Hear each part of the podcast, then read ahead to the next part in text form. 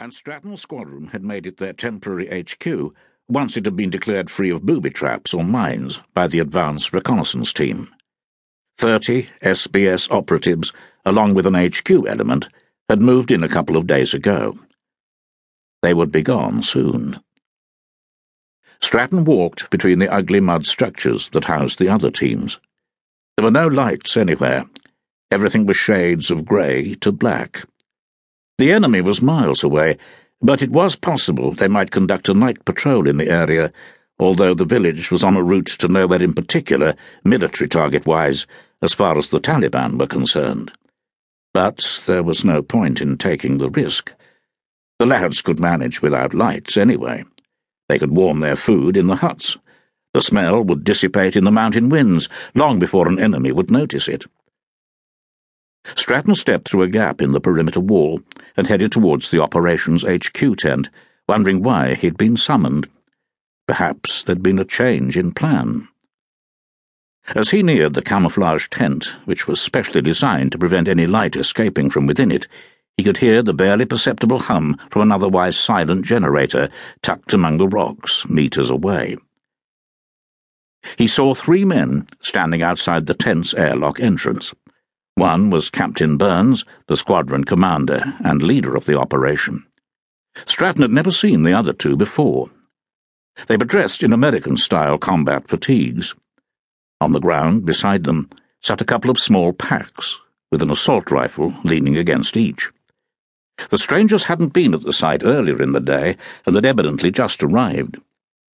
Even though it was so remote, no helicopters were permitted at the forward location and only a couple of vehicles had been allowed up to bring the heavier equipment, and they would remain in situ until the camp was dismantled the following day. That meant the two men had yomped in on the rocky track.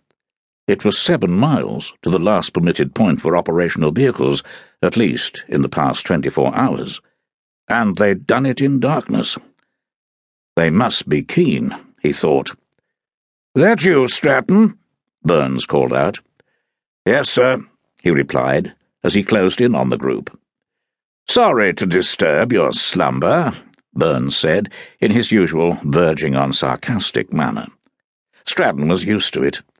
He'd known Burns for several years and liked and respected him. He eyed the two other men who were looking at him, or more like, examining him. I want to introduce you to a couple of visitors who'll be joining us on the operation, Burns said.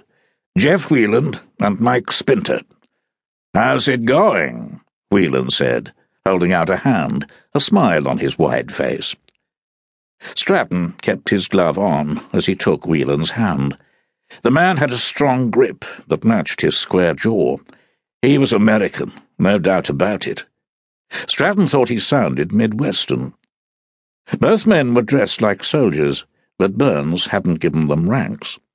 That would have been unusual for military personnel, which suggested they weren't. And if they weren't military, and they were attending a special ops task, and they were American, then he figured they had to be Central Intelligence type animals or spooks of some kind, any one of a myriad of agencies under the U.S. Homeland Security umbrella. Pleasure, Spinter said.